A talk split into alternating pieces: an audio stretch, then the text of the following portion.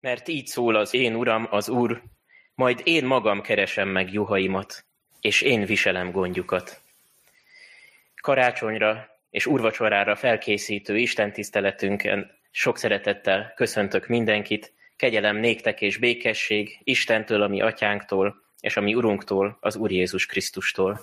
Amen. A mi segítségünk az Úrtól van, aki Atya, Fiú, Szentlélek, teljes szent háromság, egy örök és igaz Isten. Amen. Jöjjetek, álljunk meg most a mi Urunk előtt imádságban.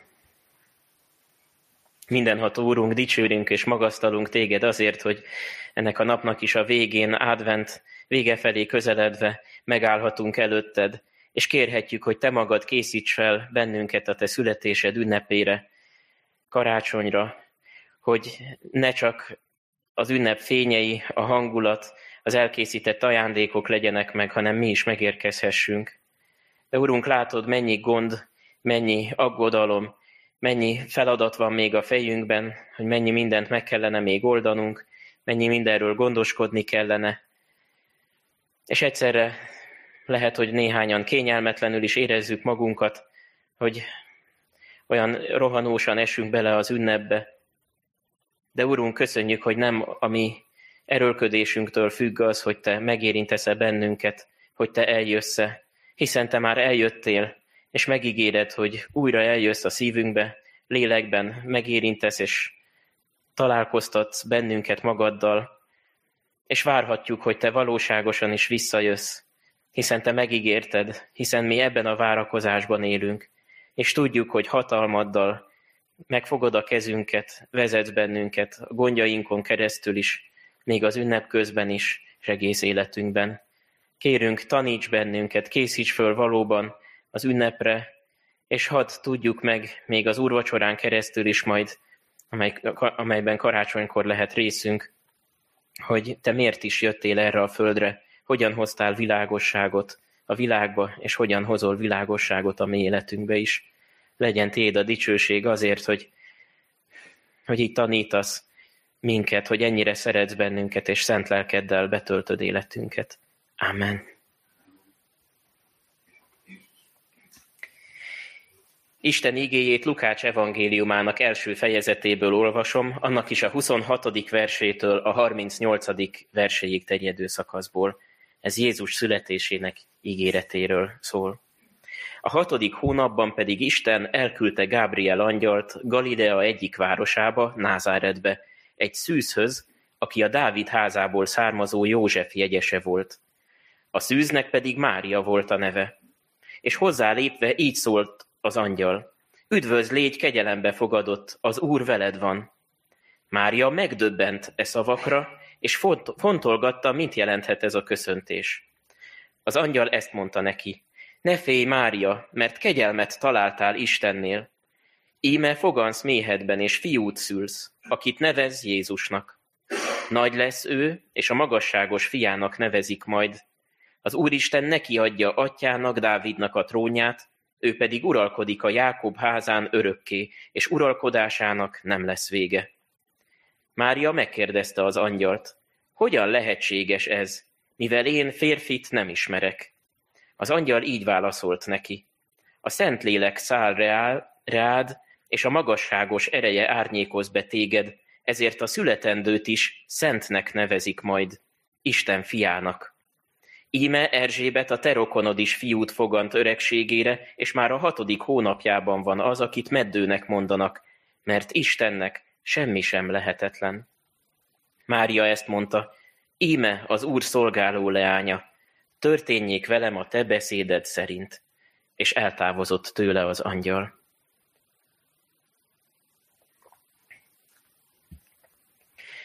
Isten elküldte Gábriel angyalt Máriához Názáretbe. Óriási jelentőségű történelmi esemény, történelmi pillanat ez, és nem véletlenül ihletett meg olyan sok művészt is ez, a, ez az esemény. Híres alkotások születtek belőle, Botticelli, Fra Angelico, vagy Carlo Crivelli, és mások is megfestették az Angyali Üdvözlet címen, ez biztosan ismerős sokunk számára. Emellett tudjuk, hogy a katolikusok Mária imádságának is, az üdvözlégy imádságnak is ez az alapszövege, természetesen ők ezt megtoldották, átírták kicsit, hogy Máriához szóló imádság legyen belőle, de hogy ez az alapja ennek, az angyal köszöntése, üdvözlégy, kegyelembe fogadott.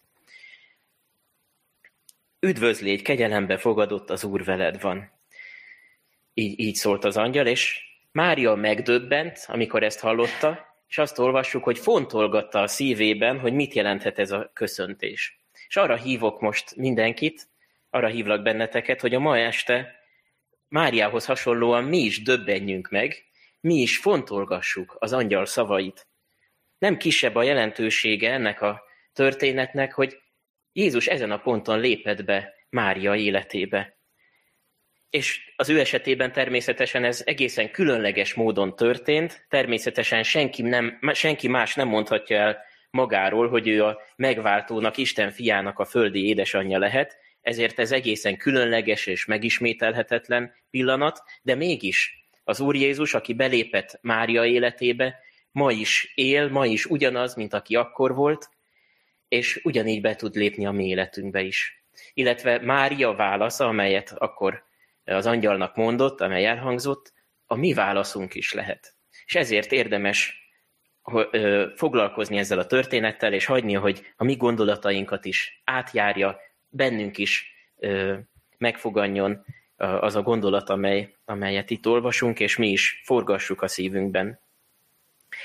Lássuk meg, hogy mi történik akkor, hogyha valakinek az életébe belép Jézus Krisztus. Lépjen be az életünkbe ezen a karácsonyon nekünk is, hogy törjön át az élő Jézus Krisztus az ünnepi formaságokon, a csillogásokon és a fényeken is, mindenen, ami esetleg eltakarná őt a szemünk elől.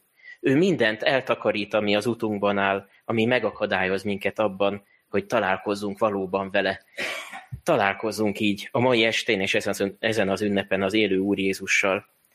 És hogy ez találkozás megtörténhessen, fontos tudnunk két dolgot, és ezt fogjuk megnézni most a, a mai történetben, hogy ki az az Úr Jézus, aki belép az életünkbe, és ki az a Mária, aki válaszolt az angyal köszöntésére, akinek Jézus belépett az életébe.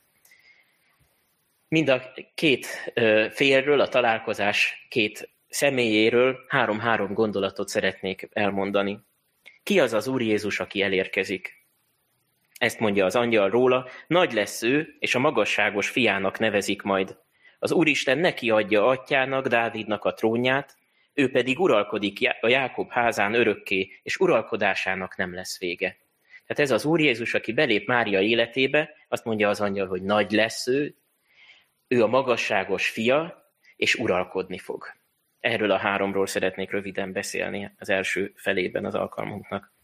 Számunkra olyan természetes, hogy Jézus nagy, hogy ő hatalmas, hogy ő csodákat tett, hogy ő Isten fia. Mert ugye mi már visszatekintve látjuk ezt a történetet, számunkra olyan természetes, hogy az összes történelmi személy közül nincs még egy olyan hatású valaki, mint Jézus Krisztus, aki ennyire meghatározta volna a világ történelmet. De most hallgassuk mindezt Mária szemével, aki ott hallotta ezt nem először, mert az ószövetségi ígéretek már megígérték, hogy eljön a messiás, de hogy ez közvetlenül az ő életében fog elkövetkezni, ezt ő ott hallotta meg. Sőt, ő azt hallotta meg, hogy a te gyermeked lesz az. A te gyermeked nagy lesz. Egy egyszerű hétköznapi ember hallja ezt, és hát persze ma is sokan ígérgetnek ilyet a gyerekeinknek, hogy milyen nagy lesz a gyereked, majd meglátod világhírű, tudós, festő, focista, zeneművész lesz belőle, ezt biztos hallottuk a mi gyerekeinkről is, már, már Sámuelről is mondanak hasonlókat, és kisiskolás koromban nekem is ezt megmondták, de azért, mert mindig a tornasor végére kellett kerülnem, én voltam mindig a legalacsonyabb, iskolás koromban. Szerintem ez végig így volt, talán 7.-8.-ban változott egy kicsit. Meg is mondta nekem a tanárnéni, meglátod, úgy meg fogsz nőni, hogy te leszel a legmagasabb. Hát nem lett igazán.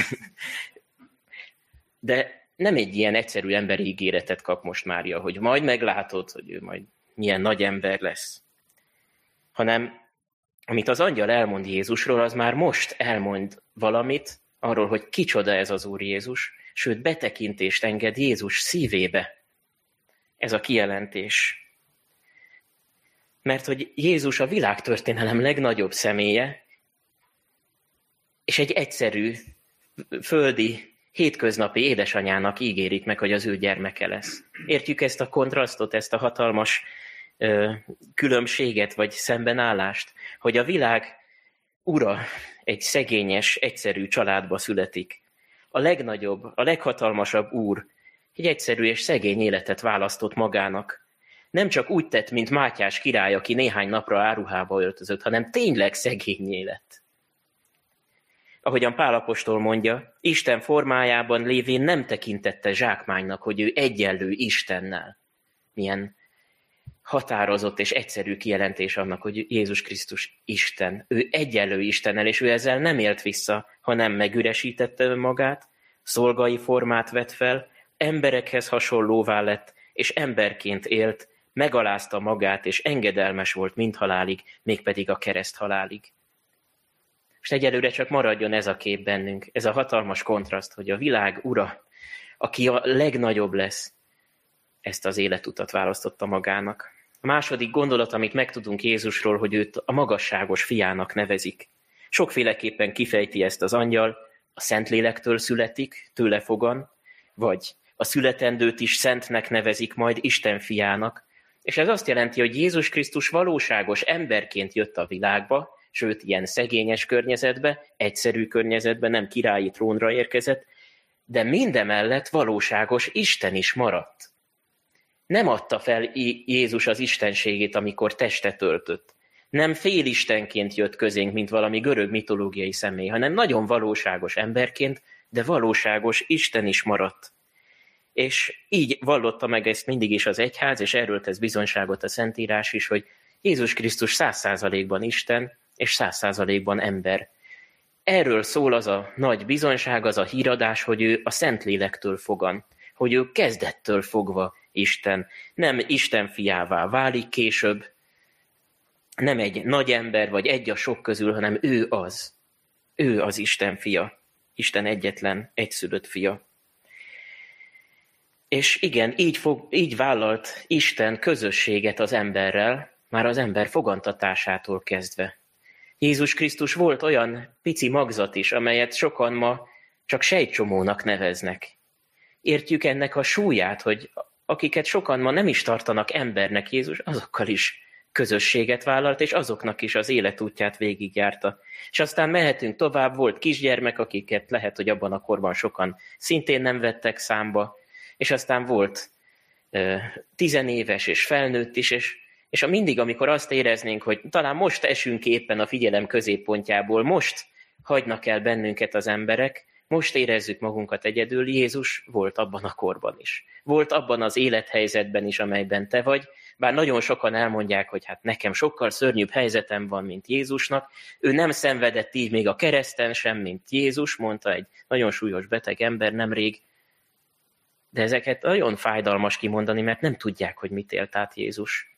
A legnagyobb mélységet járta végig, amit senki nem fog végigjárni, aki Jézusban hisz, mert ő helyettünk, értünk, miattunk járta meg ezt a mélységet.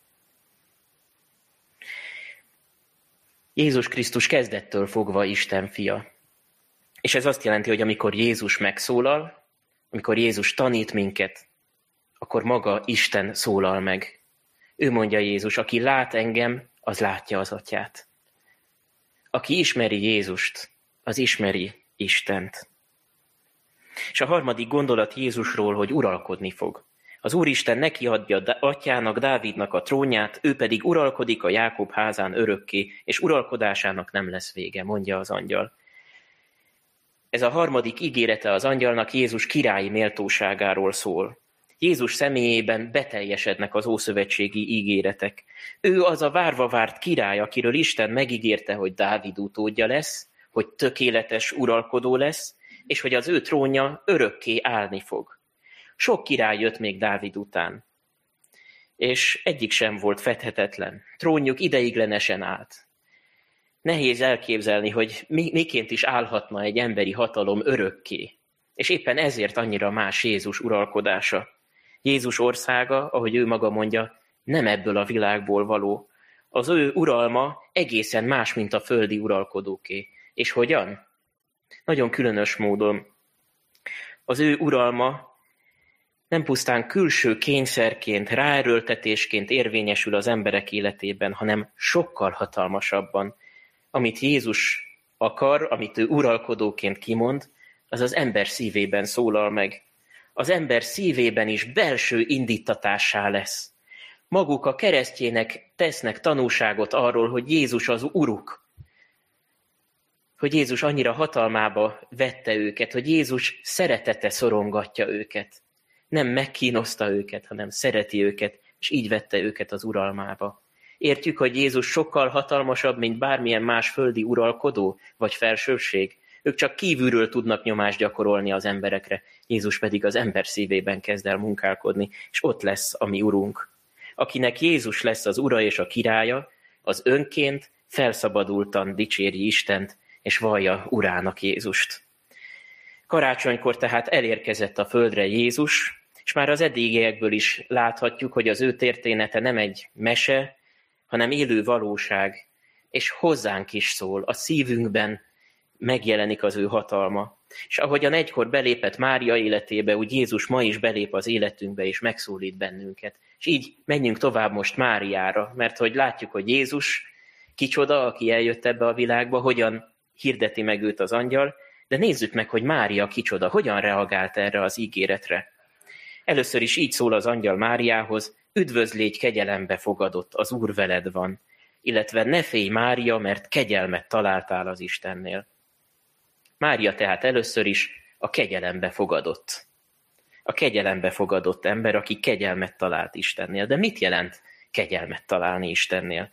Nagyon különleges dolog a kegyelem. Sokszor beszélünk róla, de, de kevésszer gondolunk bele, hogy ez azt jelenti, hogy az ember a méltatlansága ellenére kap valami jót Istentől. Máriát úgy tartjuk számon, persze itt is mondhatjuk, hogy különösen a katolikusok, de úgy tartjuk számon, mint aki fedhetetlen, tiszta és szent, és megérdemelte, hogy ő legyen a mindenható ö, Isten fiának a földi édesanyja. Pedig ha valaki azért kap jutalmat, mert elég tiszta, elég szent, mert megérdemelte, mert megütötte a mércét, mert jól teljesített, az, az nem kegyelem, hanem az érdem. Ő megérdemelte. Amikor viszont valaki nem érdemli meg a jót, aki Isten szemében bűnös és mégis jót kap, na az a kegyelem. És Máriáról mit olvasunk, hogy kegyelmet találtál Isten előtt. Nem kell különösen nagy vagy konkrét bűnre gondolnunk Mária esetében, Mária, mint minden ember, bűnben született és kegyelemre szoruló élete volt, és ugyanígy vagyunk mindannyian, mi is. Ilyenek vagyunk minnyájan. Bűnben születtünk, és kegyelemre szorul az életünk.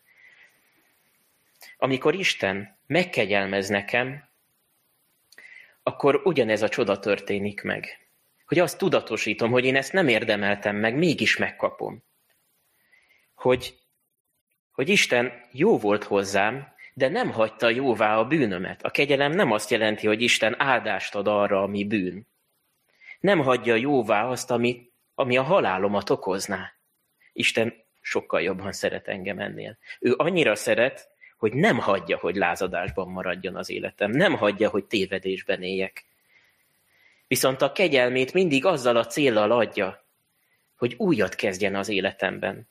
Hogy gyökerestül felforgasson, átformáljon engem. Ez történik velem, hogy a kegyelmet találok Istennél. Ezt az újat tapasztalta meg Mária is. Aztán amellett, hogy Mária kegyelmet talált Istennél, azt is olvassuk róla, hogy Mária megdöbbent ezekre a szavakra, és fontolgatta, mit jelentett ez a köszöntés. Erről már beszéltem a legelején, hogy döbbentsen meg bennünket is az angyal szava, és forgassuk mi is a szívünkben Isten igéjét. Adventi ifi alkalmakat tartottunk most péntekenként, és megkérdezték az ifisek, hogy hogy lehet, hogy Jézus születés története ilyen pontosan, ilyen részletesen le van írva az evangéliumokban. Hát ne, éppen nem az a lényege Jézus születésének, hogy egyszerű, hétköznapi környezetben született, erre senki nem figyelne föl, a leghétköznapibb helyzet volt, ezt, ezt nem lehet, hogy bárki is dokumentálta volna akkor.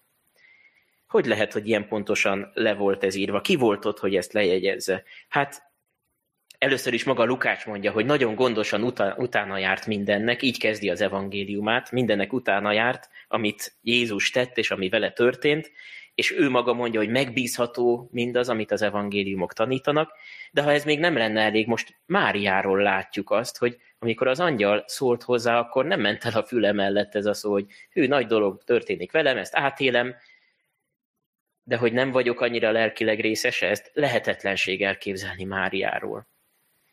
Akivel ilyen nagy csoda történt, annak, annak átjárja az egész életét ez, a, ez, a, ez az ige, ez a szó, amit az angyal mondott neki. Máriának a szívéig elért minden, amit az angyaltól hallott. Megdöbbentette őt, fontolgatta ezeket a szavakat, és később, amikor majd a pásztorok érkeznek el Máriához, akkor is azt olvassuk róla, hogy Mária mindezeket a beszédeket megjegyezte és a szívében forgatta. Ez nagyon hangsúlyos és fontos Lukás számára, hogy ezt megjegyezze. Hát akkor csodálkozunk, hogy, hogy ezek ilyen pontosan le lettek írva, ezek a történetek? Máriának egy életet meghatározó ö, esemény volt ez. Érthető, hogy így ilyen részletességgel megmaradt számunkra. És van, amikor tényleg egy életre szólóan belénk égnek valakinek a szavai. Sajnos a legtöbbször, vagy sokszor ez, ez valamilyen sebet okozó szó, indulatos megszólalás, egy sérelem, egy bántás, amit kaptunk. Van azonban olyan is, amikor valaki, valakit egy szeretettel teli szó kísérel egész életén át. Sőt, van, hogy ez a nagy szó át is formálja az életét, meg is változtatja őt. Egy találó mondás, egy jól megfogalmazott igazság, egy tanulság vele marad élete végéig. Lehet, hogy nekünk is vannak ilyen mondások egy bölcsembertől vagy szüleinktől, amit így útravalóként kaptunk. Ha így van ez egy ember esetében, egy ember is tud ilyet mondani, akkor hogy ne lenne ez igaz Isten szavára is, hogy egy életen át el tud kísérni bennünket. Jézus maga hatalommal tanított. Az ő kimondott szava életeket változtatott meg, erő volt benne. Ő nem csak tolmácsolta Isten szavát, hanem amikor ő megszólalt, Isten szólalt meg. Amit ő mond, az Isten örök igéje. Ő maga mondja, hogy az ég és a föld elmúlik, de az ő beszédei nem múlnak el soha. Tehát Jézus szava így érhet szívig, egész életet átformálhat, és örökké érvényes marad, igaz marad az életünkben. Nem kérdés, hogy Mária életét hogyan változtatták meg a, a, a, az ige szavai, ezek az események, minden az, ami vele, vele történt, de nagy ígéret van a Bibliában, hogy a mi életünket is képes így végigkísérni Isten szava. Jézus hozzánk is eljön, és szava bennünket is elkísér, szívünkig hatol. És figyeljünk rá, hogy milyen válasz fogalmazódik meg bennünk akkor, amikor halljuk Isten igényét, akár egy ilyen esti istentiszteleten, bibliaórán, vasárnapi istentiszteleten. Hogyan válaszolunk Istennek? Közömbösen, hogy annyiszor hallottam már, menjünk tovább, vagy kifejezetten elutasítom a szívemben, hogy mást fontosabbnak tartok, és máshol máshová kalandoznak el a gondolataim, ez is egy válasz Istennek. Vagy pedig kinyitom a szívemet Jézus előtt, mint ahogy Mária is tette, hogy megértem, hogy Isten most beleszólt az én életembe. Amikor igét hallottam, vagy igét olvastam, ő szól hozzám. Figyeljek ezért rá. Hagyjam, hogy döbbentsen meg engem. Forgassam a gondolataimban, szívébe, szívemben, hadd vésődjön belém, hadd formálja át az életemet Isten szava mert Isten igéje élő és ható, élesebb minden két élő karnál, mélyre hatol, az elme és a lélek, az izületek és a velők szétválásáig, és megítéli a szív gondolatait és szándékait. Ezt a zsidókhoz levélben olvassuk. Tehát Máriáról láttuk, hogy ő a kegyelembe fogadott ember, ő az az ember, aki a szívében forgatta, amit Isten mondott neki, és a harmadik gondolat pedig hogy milyennek is látjuk Máriát ebben a találkozásban, az Mária válaszában tűnik így igazán. Ezt mondta Mária, íme az Úr szolgáló leánya, történjék velem a te beszéded szerint. A hívő ember egyik ismertető jegye, hogy nem a maga akaratát akarja érvényesíteni, hanem Isten akaratát keresi. Arra vágyik, hogy Isten akarata bontakozzék ki az ő életében. Isten uralkodik az ő életében. Nem csak egy-egy megszólalásig a szavak szintjén hivatkozik Istenre, hanem egész életét ez a hozzáállás határozza meg, ez a lelkület járja át. Az élő Jézus áttör az ünnepi formaságokon, a csillogáson és a fényeken, mindenen, ami eltakarná őt a szemünk elől, mindent eltakarít, ami az utunkba áll, amely megakadályoz abban, hogy valóságosan találkozzunk vele, és eljön hozzánk ezen az ünnepen is. Talán nem is gondolnánk bele, hogy, hogy miért is van ott az úrvacsora minden karácsonyi Isten tisztelet után. Jézus így jön el hozzánk. Ez egy nagy üzenet. Elhangzik a karácsonyi igehirdetés a karácsonyi történettel, utána vesszük az úrvacsorát. Ezzel Jézus azt üzeni, ezért jöttem. Eljöttem, és ezért jöttem. Most lehet, hogy megbotránkoztatóan hangzik, hangozhat, de nem tudom hányan tesszük az ünnepi világító karácsonyfa alá a véreláztatott keresztet. Ez igen kegyetlenül hangzik, vagy most nagyon furcsán hangozhat. Pedig amikor karácsonykor úrvacsorázunk, akkor mi ezt tesszük. Oda tesszük a karácsonyfa mellé a keresztet. És elmondja Jézus, hogy én ezért jöttem. Amikor úrvacsorázunk valójában, ezt tesszük lélekben, oda helyezzük a keresztet a születés örömhíre mellé, a kereszt örömhírét a születés örömhíre mellé. A születés meghitt és békés jelenete mellett mindannyian Jézus kereszt halálára emlékezünk, és kívánom, hogy ez legyen, ragadjuk meg hittel, örömmel a megváltás evangéliumát. Így szólít meg bennünket most Jézus ezen az ünnepen. Azért jött, hogy megváltson bennünket. Fogad te is úgy Jézus érkezését, ahogy a Mária fogadta. Mint aki tudta, hogy ki is érkezik el hozzá, a mindenható Úristen, Isten fia, aki hatalmas Úr, aki nagy, és aki örökké uralkodik. És fogad úgy Jézus érkezését, mint Mária, aki tudja, hogy Isten megkegyelmezett neki, aki megőrzi, fontolgatja, szívébe vési Isten szavait, és aki alázattal és hittel elfogadva elmondja Istennek, hogy Uram, történjék velem a te beszéded szerint. Amen. Imádságban válaszoljunk Isten igényére. Urunk, köszönjük, hogy Te emlékeztetsz bennünket arra, hogy ezen a karácsonyon is valóságos találkozás történhet veled. Te látod, mennyiféle találkozásra készülünk a családban, rokonok között, barátok között. Hányféle területén történik most találkozás az életünkben. Munkahelyen, barátok, ismerősök között is akár. És köszönjük, Úrunk, hogy Te magad is eljössz hozzánk ezen az ünnepen. Te élő Úr vagy, aki élő és ható ígéddel beleszólsz az életünkbe, és azt szeretnéd, hogy ezt mi fontolgassuk, szívünkbe véssük, hogy tudatosítsuk, hogy mi megkegyelmezettek vagyunk, hogy tudatosítsuk, hogy te miért is jöttél. Azért jöttél, hogy igéddel, megváltó műveddel átformáld a mi életünket, és belehelyezkedjünk a te akaratodba, ahogy a Mária is tette. Úr Jézus, köszönjük, hogy te bemutatkozol számunkra, hogy nem rejtés számunkra, hogy te ki vagy, hanem éppen azért jöttél, hogy megmutass számunkra az atyát. Köszönjük, hogy a szíved legmélyebb részeibe engedsz betekintést akkor, amikor elmondod, hogy te milyen alázattal jöttél közénk. És Urunk, kérünk, te uralkodj a mi életünkben is, hogy bátran mondjuk ki minden nap, hogy ne a mi akaratunk legyen meg, hanem a tiéd. Köszönjük, Urunk, hogy így kérhetünk, vágyakozással kérhetünk, hogy legyél ott a gyülekezetünk karácsonyozásában is, családjaink karácsonyi ünneplésében is, Legyél azokkal is, akik esetleg magányosak az ünnep alatt, és fájdalmasan néznek a, az elkövetkező napok elé.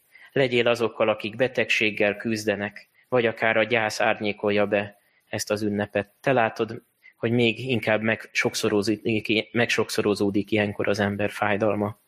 De köszönjük, Urunk, hogy mindennél fontosabb, mindent átformálhat a Te jelenléted, megszólító szavad, és a nagy ígéreted, hogy a te szeretetedből semmi sem, szeretetettől semmi sem választhat el bennünket, és a te kezedből senki sem ragadhat ki bennünket. Köszönjük, Urunk, hogy rád bízhatjuk most így gyülekezetünk életét, családjaink és egyen-egyenként mindannyiunk életét. Te legyél a mi egyházunkkal is, Krisztus követőivel, az egész világon.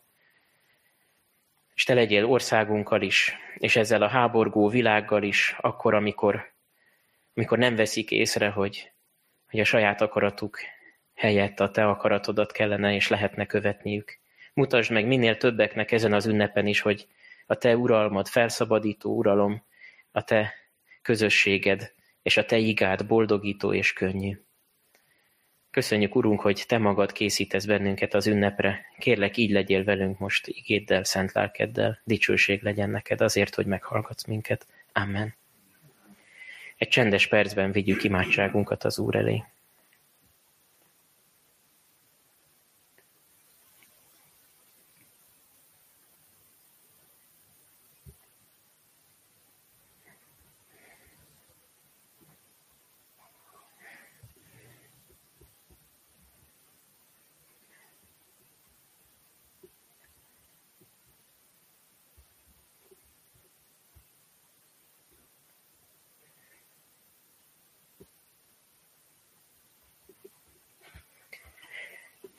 Az Úr Jézus így tanított bennünket imádkozni.